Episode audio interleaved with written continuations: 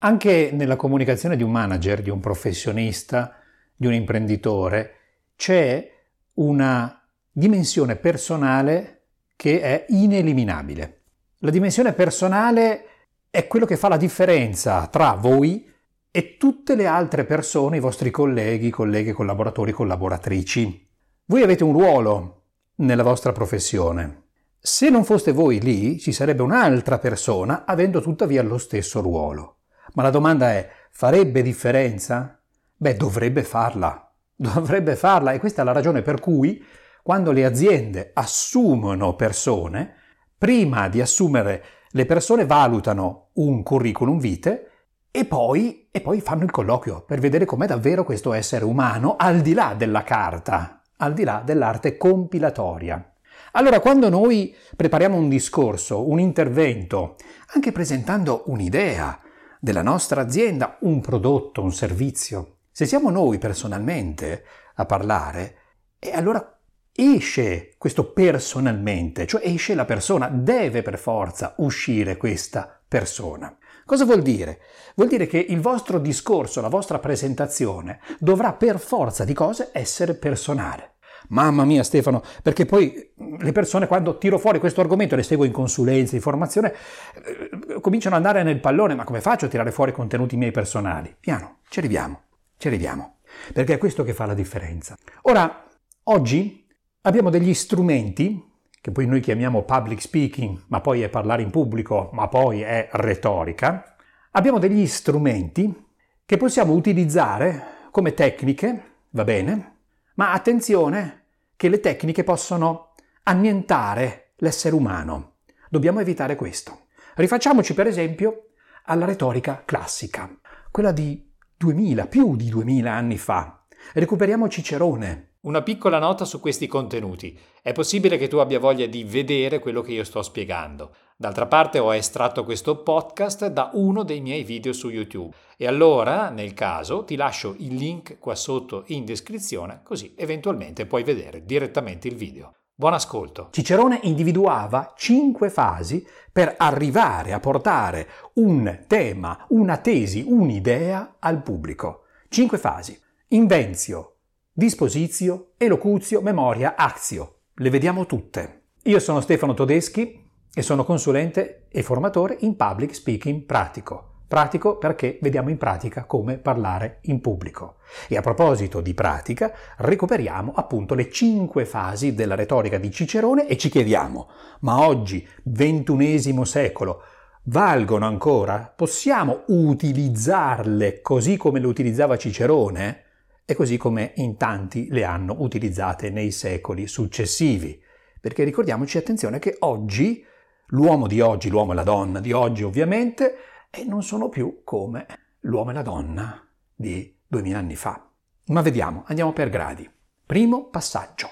Invenzio. Cosa vuol dire questa parola? Viene dal latino invenire e significa letteralmente trovare. È la fase in cui troviamo le idee che dovremo utilizzare per poi esporre la nostra tesi. Trovare le idee significa trovare gli argomenti, gli esempi, i casi, le storie. Trovare, trovare, se le dobbiamo trovare allora vuol dire che esistono già.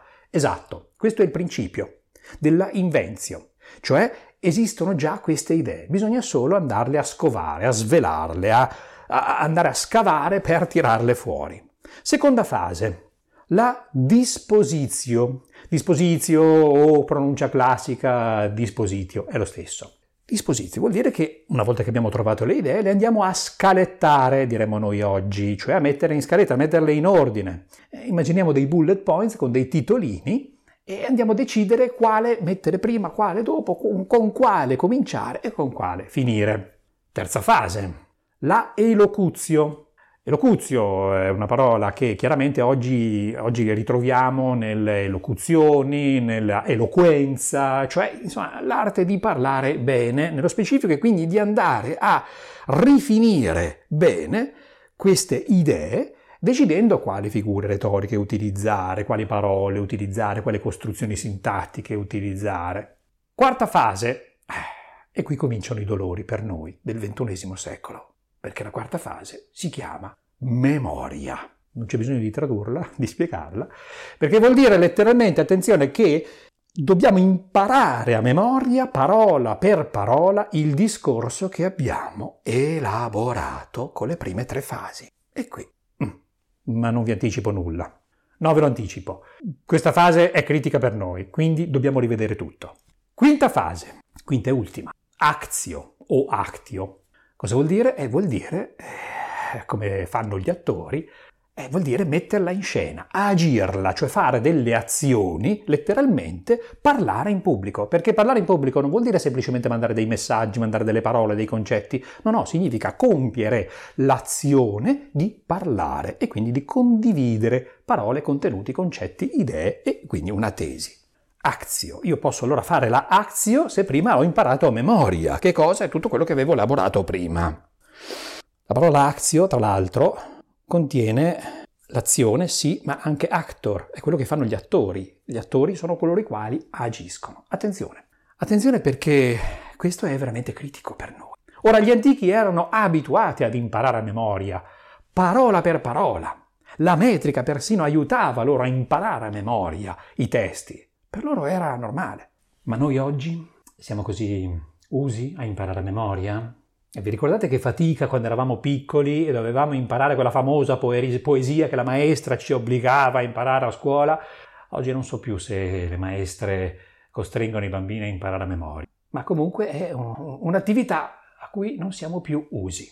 E allora il rischio è che noi finiamo per non agire un discorso, ma recitarlo. Oh, attenzione perché questa parola è chiave, recitarlo è una parola che si usa solo in Italia. Significa, per gli attori, recitare, cioè portare in scena letteralmente un testo, quindi un copione, una storia, una vicenda delle scene. Perché è nato in Italia? È nato in Italia nel XIII secolo, quando si cominciò a recitare le sacre scritture. Il teatro era stato annullato, annientato. C'era stata una damnazio memoria del teatro. Perché? Perché ovviamente era un luogo di perdizione, di peccato. Quindi per secoli non si era più fatto teatro, ma viene recuperato con il recitare, letteralmente recitare, cioè citare di nuovo le sacre scritture. In realtà non erano attori professionisti, ma le imparavano a memoria, le recitavano e le drammatizzavano in questo modo. Rappresentazioni che oggi riterremmo noi del XXI secolo, con la nostra prosopopea, riterremmo terribili, inguardabili, inascoltabili. Eh, ma il rischio è proprio questo, attenzione. Avete presente quelle persone che imparano a memoria, imparano a memoria un testo e lo recitano, cioè lo citano di nuovo e lo ripetono? Ce ne accorgiamo perché? Sinusoide, nel loro modo di parlare, riconosciamo una cadenza, una, una ripetizione continua dello stesso movimento eh, musicale. E poi, di rimente, è lo sguardo. Non voglio offendere nessuno, però è lo sguardo da pesce lesso, perché vediamo che gli occhi sono vitrei, e vediamo che sono vitrei perché? Perché non c'è più una relazione con le persone che stanno ascoltando, magari anche con una videocamera, ma c'è uno sguardo che è più interno, andando alla ricerca e al recupero delle singole parole. Non siamo abituati, non lo siamo. Allora dobbiamo stravolgere tutto. Dobbiamo rivedere la disposizione di queste fasi. Ora, Cicerone le pensava con questa sequenza, ma noi, che abbiamo una mentalità un po' diversa, pensiamo agli step. Agli step. In che senso? Nel senso che gli step sono gradini, letteralmente, per cui per passare dal numero 1 al numero 3 per forza di cose devo attraversare il secondo, anche con un balzo, ma comunque devo attraversare il secondo. Quindi vuol dire che la sequenza è fissa. No, invece no, le intendiamo come fasi vere e proprie, cioè le fasi possono essere spostate, anticipate, intercambiate, sovrapposte. Bene, allora, la memoria non la possiamo utilizzare. No, perché è troppo faticoso per noi, non siamo abituati a farlo. E quindi sarebbe un dispendio energetico eccessivo. Non sarebbe efficiente, troppa fatica, con il risultato non efficace di sguardo da pesce lesso e, e, e, quindi anche una musicalità a sinusoide, noiosa, non va bene. Aspetta, poi aspettate, con il rischio, con il rischio che dimentichiamo magari una parolina. Ah, che miseria, era così carina, era così bellina. Angoscia, ansia, blocco. No, non si può fare. Allora, cosa facciamo? Riprendiamo le fasi. Riprendiamo le fasi. La invenzio. La invenzio. trovare le idee. Le idee ci sono già e questo lo sanno le persone che seguo in consulenza. Perché quando mi chiedono ma mi dai delle idee per elaborare? No, no, non te le posso dare io. Perché se te le dessi io finiresti per volerle recitare.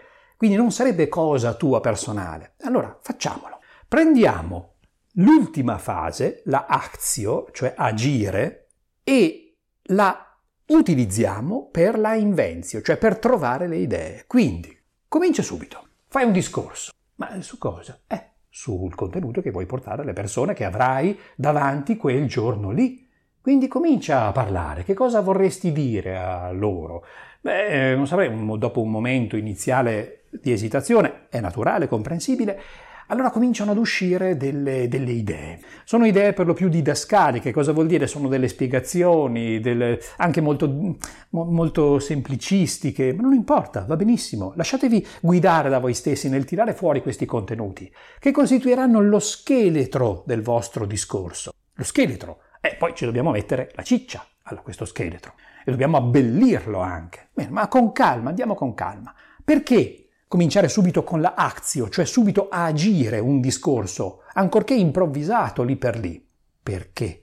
Perché alla fine il discorso dovrà essere fatto di parole parlabili.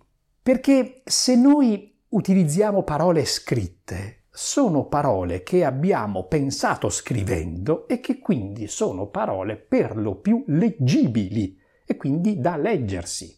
No, Dobbiamo cominciare con le parole parlabili, con la struttura che utilizzeremo solo nel parlato, sì certo poi ne andiamo a rifinire, con il lessico che utilizzeremo più facilmente nel parlato, sì certo poi lo andiamo a raffinare, ma parole che siano pensate per degli esseri umani che avrò lì davanti. E improvviso creo. E poi c'è la disposizione, cioè devo disporre le idee. Ma attenzione, perché lo sto già facendo. Nel momento in cui sto agendo alla ricerca delle idee, sto già disponendole. Successivamente mi chiedo, ok, ho agito delle idee, ma non è che posso provare a anticiparne una, spostarne un'altra? E come lo faccio? Certo, lo posso fare a tavolino con i miei bullet points, ma, ma, ma lo posso fare direttamente lì in prova, provando. Attenzione, le prove, questa parola è chiave, le prove non sono la replica di un discorso imparato a memoria, una fatica immane. No, le prove sono quello che dice la parola stessa. Prove, tentativi, esperimenti. E quindi dobbiamo sperimentare ogni volta. E questo, anche questo lo sanno bene le persone che seguo in consulenza. Perché?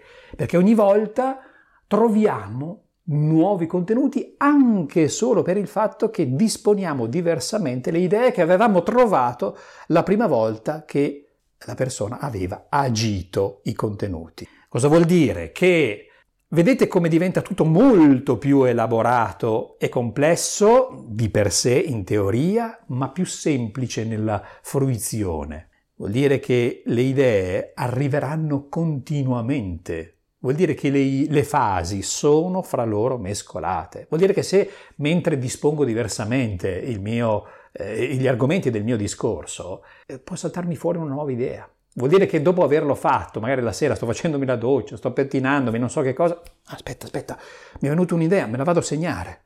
Me la vado a segnare. Perché? Perché arrivano quando siamo rilassati. È un lavoro continuo di rifinitura. Immaginate un blocco di marmo, Michelangelo, Michelangelo prende questo blocco di marmo e lui ci vede già la scultura. Noi ci vediamo già l'idea, cioè il messaggio fondamentale che vogliamo mandare, ma come sarà la scultura definitiva non lo possiamo sapere. E allora cominciamo a togliere con lo scalpello, lo scalpello più grosso, a togliere i pezzi più, più grossolani. Quindi andiamo a togliere, togliere, togliere finché abbiamo una, una certa forma vaga. A questo punto cambiamo scalpello. Dobbiamo prenderlo un po' più fine per andare a rifinire Ecco che la disposizione ci aiuta in questo. E poi piano piano andiamo verso la elocuzio. In realtà la stavamo già facendo, perché quando noi agiamo le parole, cioè cominciamo da subito a parlare, eh, stiamo già rifinendo anche da un punto di vista lessicale, da un punto di vista della costruzione sintattica e delle figure retoriche, per esempio delle metafore che vogliamo utilizzare, degli esempi che vogliamo utilizzare. Questo scalpellino lo tireremo fuori ogni tanto, ma soprattutto verso la fine, quando abbiamo deciso, ok, questa è la scaletta, va bene così. A questo punto andiamo a togliere quelle cose che non mi servono più. Che cosa non serve? Eh, non serve più la spiegazione dei concetti. Spieghiamo meno. Invece di spiegare un certo concetto, portiamo un esempio. E io lo faccio con le persone quando, ecco per esempio, mi viene in mente quella persona che stava spiegando che il suo team era riuscito a lavorare in sintonia e quindi a trovare delle idee. Ed è ciò che ricorre ormai da diversi mesi a questa parte, un passaggio fondamentale. Benissimo, questo è il concetto, va bene, va benissimo, ce l'abbiamo lì, però espresso così non è particolarmente coinvolgente. Sì, è una bella sintesi, fa piacere. Se sto parlando così al mio team, glielo riconosco, è un riconoscimento, va benissimo. Ma come possiamo fare per renderlo ancora più coinvolgente? E beh, per esempio, raccontiamo due aneddoti. Uno di sei mesi fa, quando non c'era sintonia, e allora raccontiamo come non andavano bene le cose, che cosa facevano le persone, dove inciampavano, come, come, si muovevano, come si relazionavano, ma lo devo proprio raccontare anche con qualche dettaglio, scalpellino, eh? E poi un secondo racconto. Un mese fa vi ho visti così e racconto. Nel raccontare, attenzione, riporto ciò che rivedo nel recuperare la memoria dell'episodio. Racconto che ho visto quanto vi eravate ascoltati. Perché? Perché vedevo l'attenzione nei vostri occhi. Vedevo, ti ho visto, eh, Giovanna, fare domande reali a Marco e chiedergli per quale ragione tu hai saltato questo passaggio. È un esempio, un esempio, sto inventando, ma il racconto reale mi dà il senso del messaggio che voglio riportare e non ho più bisogno di spiegare con la didascalia il messaggio, cioè di riportare la morale. Fantastico. Vedete com'è tutto diverso questo dal recitare. Domanda, ma allora a questo punto cosa faccio? Una volta che ho trovato le idee, le ho disposte, ridisposte, ritrovate e quindi ho cominciato a dare una forma, ho cominciato a lavorare di scalpelline, ho ridotto, ho tolto, ho messo solo quello che è essenziale, essenza, cioè essenza vuol dire essere, eh? cioè che esiste nell'intimo, Fatto questo cosa faccio? Lo scrivo? No, no, no, perché sarebbe un errore, torneremmo indietro e dovremmo recuperare poi quel tipo di memoria.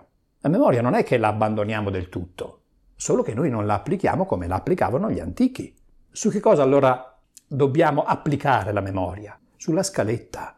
La scaletta per titoli, semplici, semplicissimi, passaggi semplicissimi, frasi nominali, cioè senza nemmeno il predicato, senza il verbo, semplici. La memoria sui passaggi, cioè perché comincio su quello, qual è il passaggio logico, anche emotivo, dal punto numero uno al punto numero due. Questa è la memoria che ci serve. La memoria, quindi, nella emozione che io ho provato nell'osservarvi, voi, ragazzi e ragazze, colleghi, colleghe, collaboratori, collaboratrici del mio team, mentre stavate interagendo. Che cosa io ho sentito? Questo, questo è fondamentale. Vedete come agire il discorso lo si fa sin dal principio ed è un continuo agirlo. Supponiamo di fare lo stesso discorso e quindi di presentarlo a una platea. Oggi, per esempio facciamo un discorso sulla presentazione di un nuovo servizio, un nuovo prodotto, abbiamo una platea di nostri potenziali clienti, lo presentiamo oggi, non l'ho imparato a memoria, ma lo ripresenterò la settimana prossima.